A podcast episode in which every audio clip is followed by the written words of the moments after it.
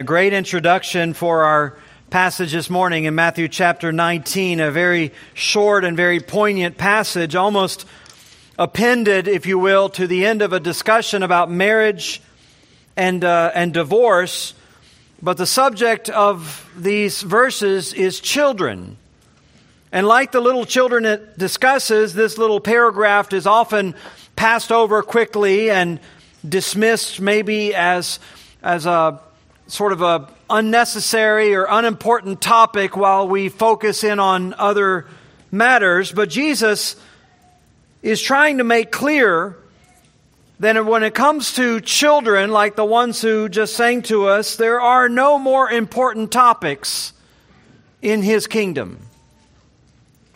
These children deserve their rightful place alongside anything else that you might consider to be pressing, anything else that you might be consider to be critical in your life. This is what Jesus says, beginning in verse 13 the children were brought to him that he might lay his hands on them and pray.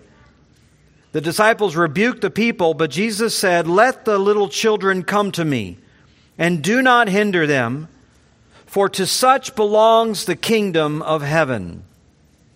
And he laid his hands on them, and they went away. You know, throughout history, most societies and cultures have looked on children as unimportant or insignificant, or in many places, just simply an unwanted inconvenience. Maybe the grimmest testimony to that was Roman society, which practiced uh, such a disregard for these most vulnerable members of society, they would uh, actually abandon them, expose them. That was the term they would take all of their unwanted children and infants, they would take them outside the city into the wilderness and leave them out to perish at the hands of the wild beast or the forces of nature. It was a cruel custom that reflected a prevailing belief in those days that children had little value, that they were disposable commodities. It was a reflection of a society that epitomized a love of strength and lineage and even the economic interest of adults as paramount above everything else. And they neglected to really understand the inherent worth of these little lives. It was, in fact, the early church that began to stamp out this practice by regularly following these families into the wilderness. And once they had abandoned their children and left the scene, the church would collect the little babies and take them back into their homes and end up raising them in the nurture and admonition of the Lord. Well, there's no doubt a passage like we have in front of us today that taught the church to respond in that kind of a way, to see the inherent priority and opportunity that comes with children. Now, Matthew introduces this to us with the word then. You'll just notice there in verse 13, he says, uh, Then the children were brought to him. That is a general word of transition. It's not necessarily temporal. It doesn't necessarily indicate that this happened right after his discussion of marriage and divorce, but Matthew probably puts it here because of the similarity, if you will, in topics and subject matter. He had just talked about marriages, now he's talking about children. But we pick up from the other gospels, from Luke particularly, and the, and the terminology that Luke uses, that this was a regular occurrence with Jesus. That everywhere he went, people were bringing him their children so that he could pray for them and he could bless them. Uh, they saw, no doubt, in him a kind of love and a kind of, uh, of, of, kindness that they wanted to be associated with their children. Uh, many of them had heard the authority of his teaching, and as was a regular practice, they wanted the blessing of, a rabbi in their children. Some of them, no doubt, had even seen his power when he laid his hands on various people and healed them. And so, for all of those reasons, parents were eager to have the blessing of this particular teacher. They were eager to have God's work done in their lives of their children. They wanted their children to know the Lord. They wanted their children to walk with the Lord. And so they wanted their children to be blessed by this particular rabbi. And uh, no doubt, at first, this was uh, maybe a welcomed sort of development with the apostles. In the early days, when Jesus was maybe not as well known, it would have been even a sign of encouragement that the people were so receptive to Jesus. But as time went on and Jesus' popularity grew, it would appear that the disciples started to believe this was an interference, some sort of infringement on, on Jesus' time, uh, a distraction from what they believed ought to be the more important responsibilities and tasks that he was giving himself to. And so, not to, in their minds, waste Jesus' time, they started to hinder the children and forbid the children, try to prevent the parents from bringing them. But all of this opens up a door for Jesus to give one of his most memorable lessons on discipleship as well as on children. He makes two uh, critical or fundamental statements here about children that teach us tremendous truths about these little ones in our midst. He teaches them, first of all, in verses 13 through 14, the place that children hold in the kingdom. He teaches the place that children hold in the kingdom. He, he makes this basic fundamental statement that they are to come because of the tremendous place that they have. Now, this is more than just sort of a sentimental statement about some vulnerable group in society. There are other vulnerable people that Jesus encountered all the time, but he never makes such an explicit statement of support and inclusion as he does with these children. That's because not only does he have a deep sense of the opportunity that childhood presents, but he also wanted to demonstrate uh, to the uh, apostles a kind of priority that they should have in receiving and in welcoming these children who are presented to him, which is exactly what these parents are doing, to welcome them because of the status that they have. They were bringing, these parents were, they were bringing their children to Jesus, as I said, so that he could lay his hands on them and pray for them. We don't have a lot of details necessarily about the motives or about who these parents are and how long they had maybe walked or not walked with Jesus. Uh, we really don't have a lot of detail about the kids. Matthew uses the broadest term for children. He uses the word paidion. But we gather from Luke that they were uh, on the younger side. He uses, uh, Luke, when he gives this account, uses the word brephos, which was a, uh, a word for small children, even infant children. And Mark, and when he gives this account, he actually mentions that they were uh, being picked up by Jesus in his arms. So, whatever these children are, whoever they are, they're small enough for Jesus to lift up and hold in his hands. And so, we imagine that these are all children who maybe are perhaps 10 years or younger, maybe even some toddlers and infants, and these parents are bringing them to the great teacher and the great healer so that he could uh, touch them and, and bless them. This would have been, as I said, a common practice in the ancient world, people bringing their children to uh, the rabbi so that he could do this.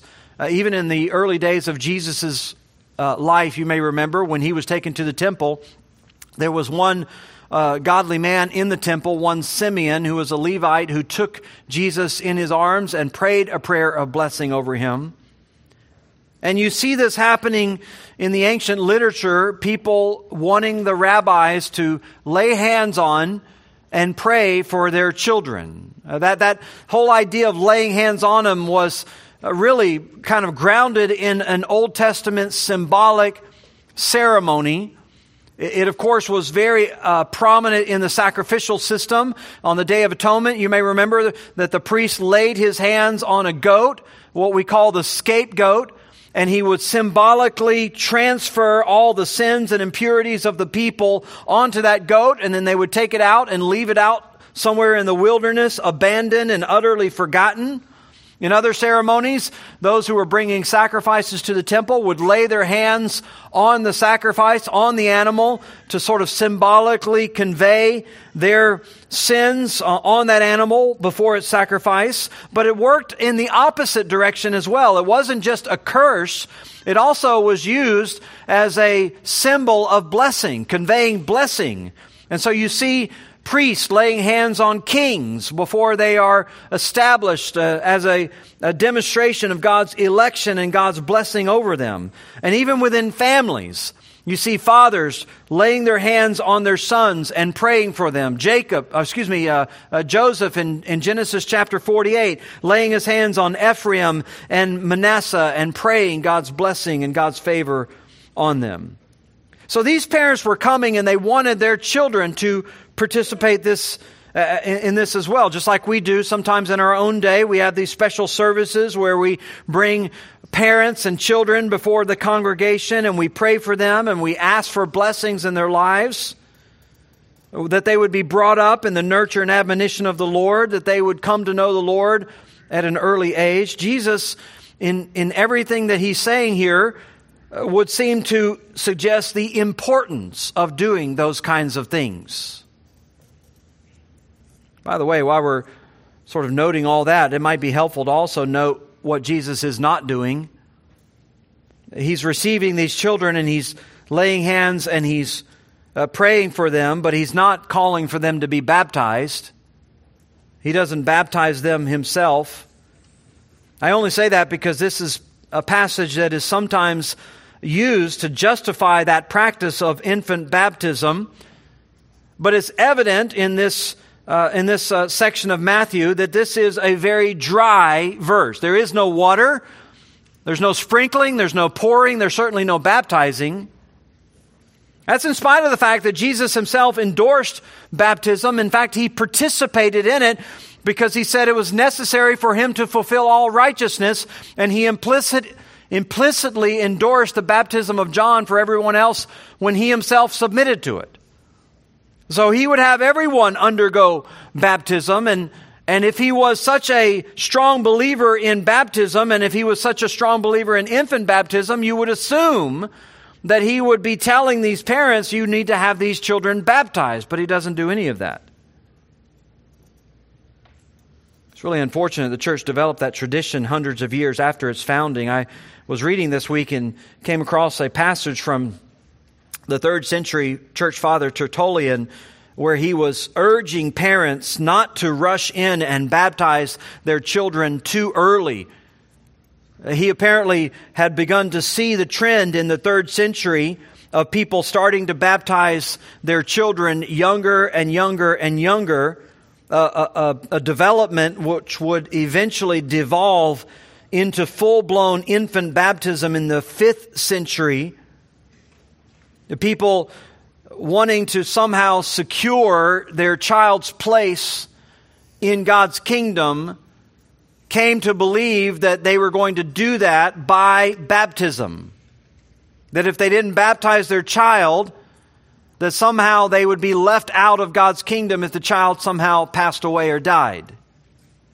And even after the Reformation, when the, the whole idea of of salvation and justification was clarified, many Reformed churches, out of tradition, held on to that practice and have continually struggled to articulate why it's necessary to begin with that somehow, some way, this act of baptism places the child under some sort of special form of grace or maybe under some sort of covenant relationship with God, which they wouldn't have apart from any of that. But it's clear, as Jesus is teaching all of these things, it's clear that he doesn't see that ritual as necessary.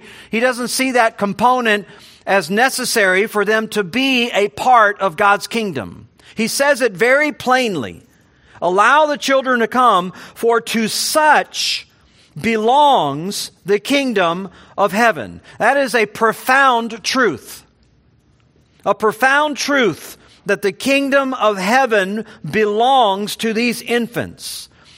And there's no restriction, there's no condition, there's no ritual that's associated with it. He doesn't say if this, then that. There's none of that that's here. This is an all encompassing embrace of this unique demographic, if you will, of people in their vulnerable state. He says that the kingdom of heaven belongs to them as a category, a whole class of people. The kingdom of heaven is theirs. The kingdom in the sense of the, the sphere of salvation, it is theirs It belongs to them and others like them. No limitations, no ceremonies. Of course, when he talks about the kingdom of heaven, he's talking about the same kingdom of heaven we've heard about throughout the book of Matthew, all the way back to chapter 5, verse 3. It's the same kingdom of heaven he was talking about there when he said, Blessed are the poor in spirit, for theirs is the kingdom of heaven. Inasmuch as the kingdom of heaven belongs to the poor in spirit, it belongs to these children. There is, in other words, a profound nature of God's divine care for these little ones that before they reach the, uh, the, the age of adulthood, or sometimes we talk about the age of accountability, before they reach that, that, that level where they're accountable for their belief or unbelief, Jesus says there is an inclusion of these children in his kingdom. And it doesn't hinge on anything other than the fact that they're children. It doesn't hinge on the fact that they are baptized or unbaptized. It doesn't hinge on the fact that they are elect or non-elect. It does, certainly doesn't hinge on the fact that they have made any kind of decision or not decision. Regardless of any kind of subcategorization, the kingdom of heaven belongs to them. Now, none of this negates the fact that these children are sinners. They are the scripture tells us, born with corrupt hearts. Underneath all those cute little rolls of fat and, you know, the little facade of innocence, there is a darkened, corrupted heart from the moment of their conception. This is what David says. You may remember in Psalm 51 In sin, my mother conceived me. He wasn't talking about his mother's sin or the sinful act. He's talking about how how he was conceived from the very beginning as a sinner. And the Bible is unflinching in this evaluation of us from our earliest days. Genesis 8:21, the imagination of man's heart is evil from his infancy, from his youth. Proverbs 22, foolishness is bound up in the heart of a child. So the scripture is resolute in affirming our state of guilt and corruption that, that it's not the result of some, uh, some later consequence. It's not the product of the circumstances in which we are born into, the environment that we're raised in. That does, that's not the corrupting influence on us. The corrupting influence comes from who we are, from the very beginning of our conception we inherit a sinful nature, and we also are born under a curse. As a member of the human race which has been condemned, we are born in a state of condemnation in and of ourselves. This corruption, of course, manifests itself in the life of little ones almost immediately. As soon as they have opportunity for expression, they are expressing selfishness and and uh, you know uh, the anger and greed and all those other things. Children are not morally neutral. They're not innocent. It wouldn't be, uh, at least theologically, appropriate to refer to them as innocent. There's a profound truth that's important for us to recognize in the care and the nurturing of children that we are dealing with people whose whose hearts are born with this corrupt bent. So when Jesus talks about their inclusion in the kingdom, it has nothing to do with their inherent innocence. It's solely an act of divine grace, an unmerited favor that God shows to these little ones in their sinful state to be included in his kingdom.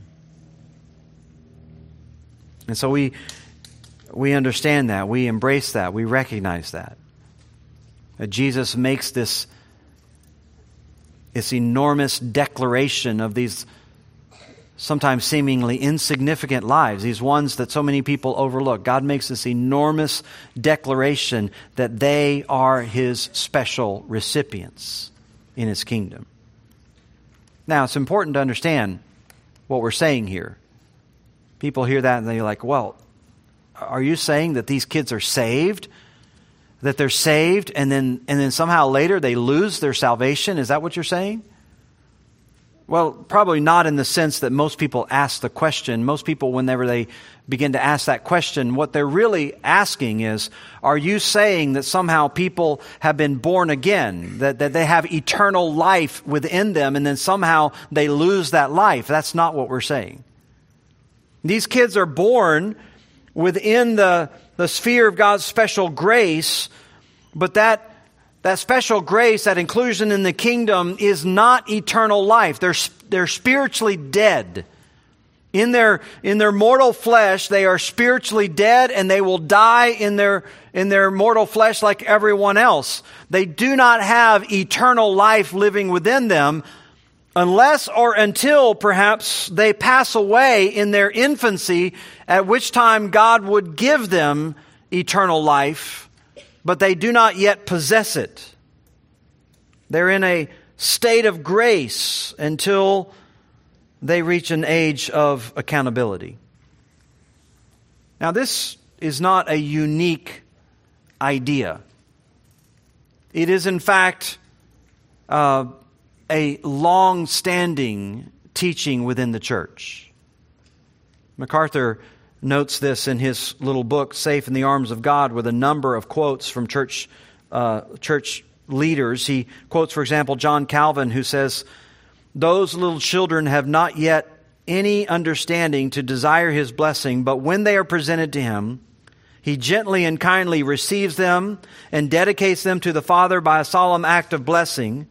It would be cruel to exclude that age from the grace of redemption, he says. B.B. Warfield, if all that are in infancy are saved, it can only be through the abrupt operation of the Holy Spirit, who rules when and where and how he pleases, through, uh, through whose ineffable grace the Father gathers these little ones to the home he has prepared for them. Their destiny, Warfield goes on to say, is determined irrespective of their choice by an unconditional decree of God, suspended for its execution on no act of their own. Their salvation is wrought by an unconditional application of the grace of Christ to their souls through the immediate and irresistible operation of the Holy Spirit prior to and apart from any action of their own proper wills. And if Death in infancy does not depend on God's providence. It is assuredly God in His providence who selects this vast multitude to be made participants of His unconditional salvation.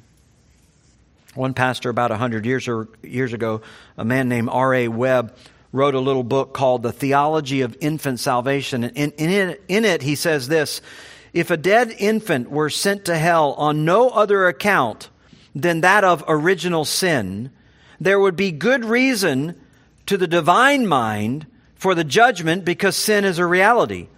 But the child's mind would be a perfect blank as to the reason of its suffering. Under such circumstances, it would know suffering, but it would have no understanding of the reason for its suffering. It couldn't tell itself why it was in, uh, in so awful, had been so awfully smitten and consequently the whole meaning and significance of its sufferings being to it a conscious enigma, the very essence of the penalty would be absent and justice would be disappointed, cheated of its validation. End quote. There are reasons, in other words, why God extends His special grace to these little ones. There are reasons why He has declared that the kingdom belongs to them. And so he tells the disciples, these ones that are so overlooked so quickly by society and everyone around you, they're not overlooked by me. Theirs is the kingdom. Theirs is the kingdom. And were they to tragically pass away today, they would be with you in the kingdom eternally. And so it gives them an incredibly exalted place within the ministry and within the church within the focus of Jesus' own ministry. and really within our ministry. In fact, that's somewhat the immediate application that Jesus gives to the disciples and the uh, really a second tremendous truth about these children that arises out of this, which is the, the, the tremendous opportunity for the kingdom. They present these children a tremendous opportunity for the kingdom. The, the disciples were to let them come. They were to allow them, they were not to hinder them, because Jesus understood that receiving them and praying for them and even teaching them ought to be one of the priorities of every disciple of Christ. You see this throughout the scripture, the importance of teaching children. In fact, Deuteronomy lays it out very clearly about how this should be a constant focus and concern for every parent. When you rise up and when you go to bed, when you go out and when you come in, in other words, whenever you wake up and you're around the breakfast table, you ought to be presenting to your children everything that they hear, everything that they see, everything that they experience ought to be constantly presented to them within the framework of God's truth and God's glory. So when you're sitting around the breakfast table, you're talking to them about the things of God, uh, or, or I should say, you're talking to them about the things that they are experiencing within the context of God. When you're winding down the day, having your evening meal or spending time together as a family, whatever they see, whatever they hear, you're constantly framing it within the context of God's truth and pointing them back to the truth of God and teaching them to think through the world in the framework of biblical truth. When they rise up, when they, when they lie down, when they go out, when they come uh, back, whatever they're going to, wherever you're traveling in your car, you're talking to them about all the things that they're seeing, all the things that they're hearing within the framework of God's truth. Whenever you're returning home and you're reflecting on the experiences that you just had, whatever it might be, and you hear them chattering, you're always pointing that experience for them back to the truth of God and framing it within the law of God. This was God's design for little children. Paul even tells Timothy in 1 Timothy, excuse me, 2 Timothy chapter 3, verse 15, how that his precious uh, mother and grandmother had from his earliest days been teaching him the scripture this way, the scripture that Paul says was able to make him wise unto salvation. So this was something that was flowing into his life, not only from his parents, but also from his grandparents. Every Every godly voice that has opportunity is pouring into his little soul the truth of God.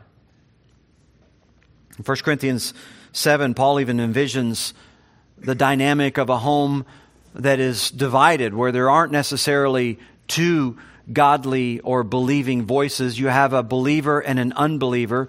And Paul says, in that particular context, if the unbeliever is willing to continue to live together with you in marriage. You don't try to break up that marriage. You don't seek divorce or anything like that because you run the potential of that unbelieving spouse taking your children away. But as long as they are there, you have the opportunity, he says, to sanctify your children, to constantly be pouring into their life. Why? Because children present this tremendous opportunity tremendous opportunity to shape their hearts and minds by the Word of God in the context of everything they're experiencing.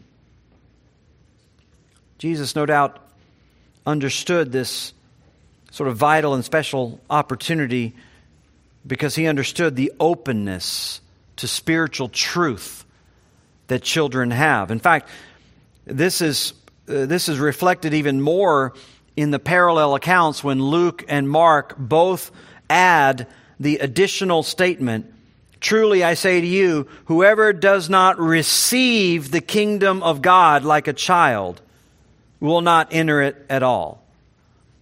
In other words, the thing that Jesus was really celebrating about these children was their receptivity to spiritual truth. They were open to spiritual things. For all the sin and corruption that might still be in their hearts, they were at this tender age still receptive to spiritual things to spiritual conversations, to spiritual truth. Their consciences had not begun to harden against the truth of God. Their life choices had not begun to bring about in their hearts a closing off to the things of God. And so there was a readiness to receive instruction, a receptiveness to God's word.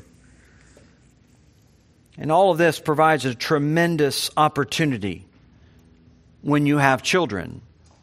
And this is why Jesus prioritized it. This is why he never wanted his disciples to imagine that children would in any way be some kind of deviation or distraction or, or inconvenience or secondary matter when it comes to the ministry. J.C. Ryle says it this way quote, Let us draw from these verses encouragement to attempt great things in the religious instruction of children. Let us begin from the very earliest years to deal with them as having souls to be lost or saved and strive to bring them to Christ. Let us make them acquainted with the Bible as soon as they can understand anything. Let us pray with them and pray for them and teach them to pray for themselves. End quote. So the church and the disciples were to be, to, were encouraged to be ready, willing, and eager to welcome and receive and invest in the children because they were under God's special grace and because they had a special openness. In fact, it is this receptivity in children that sort of becomes the model for anyone who enters the kingdom of heaven. That's what Jesus says in the remainder of that verse in Luke that uh, anyone who doesn't receive the kingdom of heaven like they receive it cannot enter. And one of the reasons that these children are so precious to God is because they they represent to us the kind of teachability, the kind of openness to the things of God that you and I should have. You remember Jesus had taught this back in chapter 18, verse 2. Truly I say to you, unless you, unless you turn and become like children, you will never enter the kingdom of heaven. He's already made this point just recently with the disciples that this receptivity, this kind of openness and humility with children is what every disciple must have. This is why he valued them. The incredible ingredient that, that uh, makes them so special within the kingdom is the ingredient that every person in the kingdom must have. They must have an absolutely open heart to learn of God, to give glory to God, to be instructed in God, God's ways, to be corrected by His Word, to be receptive to spiritual truth like a child. That's the requirement. That's the requirement. This is what children are. They know that they don't have any kind of standing. They know that they don't have any kind of resources. They know they don't have any kind of knowledge. You know, if a, if a child wants something, in general, you know, they don't go get in the car and kind of open the garage, you know, and start backing their way. Hopefully, they don't do that. Some of you may tell me a special story here and there, but for the most part, if children know that they sort of want something, what do they do? They go to their parents. They ask, you know, is it, would it be possible for me to do this? Uh, how, you know, how could I get this toy or whatever it might be? How much would it cost? And oh, by the way, would you get it for me? I mean, all the things that we're supposed to be doing with God. Can I, is this permissible for me to do this? I mean, how would I go about doing this? Uh, I mean, I don't even know how to do it. By the way, would you do it for me? There was no shame. There's no shame in children in, in recognizing that they have no wisdom, they have no knowledge, they have no resources, they have no ability, they have no shame whatsoever in admitting any of those things. And so they readily reach out for help. And particularly when it comes to God, they readily recognize Him. You may remember in a couple of chapters, we'll get to Jesus' entry into Jerusalem and who was it? As he entered Jerusalem who were so ready to sing his praises. It was the children. Hosanna they were saying. And Jesus says that the praise of God is perfected in the mouth of infants. So they praise God. They praise God. I, re- I always remember this story, you know, when, when our first son was just a, a little baby, and we would sing hymns every night when we put him to bed. And um, uh, we would sing, uh, we would, we would uh, sing, I, I Sing the Mighty Power of God. That was one of our favorite hymns to sing, and talks about how the, all the stars obey God. And so we're driving down the road one day, and we have his car seat in the back seat, turned around, facing out the back window, and uh, sort of a quiet moment along the road, and we hear this little voice coming from the back Stars obey God, Mama. Stars obey God. He's just looking out that window at all those stars and reflecting on the truth that had been taught to him and learning to understand the world through the lens of God's Word. This is what God requires of all of us. That we have this kind of childlike faith. You remember, Jesus offered a prayer back in Matthew chapter 11, verse 25. I thank you, Father, Lord of heaven and earth, that you've hidden these things from, wise, from the wise and understanding and revealed them to little children. He wasn't talking necessarily there about literal children. He was talking about you and me. In other words, he's praising God that the nature of salvation is a nature that bypasses all human pride, those who pride themselves in their understanding, those who pride themselves in determining their own way, those who pride themselves in whatever kind of experience or knowledge they might, they might have. They are the ones who never truly come to understand God.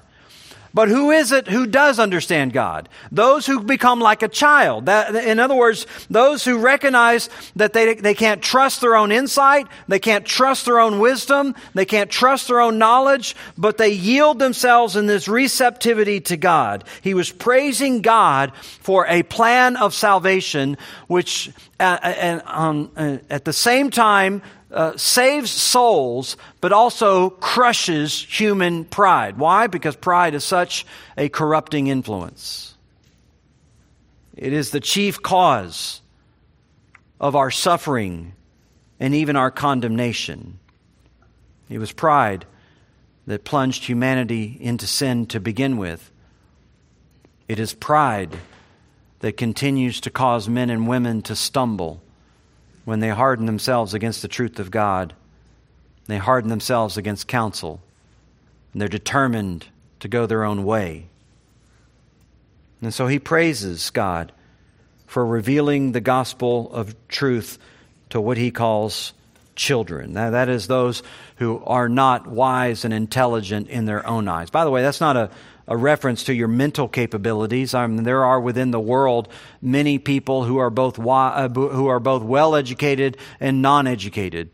There are people within the church who are well educated, non educated. They, they have mental capacities that span the spectrum. None of this has to do with your mental capacity. It all has to do with what you do with your mind. How you yield. I've heard some, some of the most intelligent people in the world and yet it, it was evident that they had completely yielded all of that mental capacity to the straightforward truth of God. These are the ones who received the kingdom of, uh, kingdom of God. So Jesus is saying this is, this is the children. This is why we love the children. This is why we invest in the children. We invest in them because they are, in a very real sense, our co heirs of the kingdom at this stage of life. And in a very real sense, they present one of the greatest opportunities that the church will ever know to, to present the gospel, to fulfill the Great Commission, to carry out the work that the Lord has given to us. And so we welcome them and we receive them. And we teach them and we pray for them. And we do all that we can to frame their world, their worldview within the framework of God's truth. There are some of you who are sitting here today who hear something like that and you would never or at least at this point, you have never been willing to humble yourself that way. I mean, you, you pride yourself in your independence. You pride yourself in your ability to map out your own course and to choose to go your own way and to follow your own instincts. You pride yourself in all of your experience or all of your success or whatever it might be. It is all about you. Jesus is saying that's never going to get you into the kingdom. The only way that you get into the kingdom is becoming like one of these little children laying aside your pride and laying aside your self sufficiency and humbling yourself and being receptive to His word at every turn. Those are the ones that God has chosen to reveal His truth to. Those are the ones who will enter His kingdom. You're here today and the Lord is pricking your heart. He is showing you the pride that's been there. If you're here today and you're ready to receive His kingdom, ready to humble yourself as a child, let me challenge you that the same words that Jesus says about these children, He says to you. You humbled yourself in that way. He says, Let them come. Let everyone come. Everyone who humbles their heart in that way, they are welcomed and they are included in His kingdom. Father, these are critical thoughts for us we who are so full of our own importance and so full of our own agendas that we overlook we overlook the special place of these children around us there's so much that we need to do with them. There's so much that we need to learn from them. Teach us to have this kind of childlike heart. And just as importantly, teach us to love children the way that you did, to recognize the place and the role that you have for them in your kingdom and for us in their lives. We'll do that, Lord. We'll do that as you give us the ongoing power of your Spirit to be used in their lives for the sake of your gospel. We pray in Christ's name. Amen.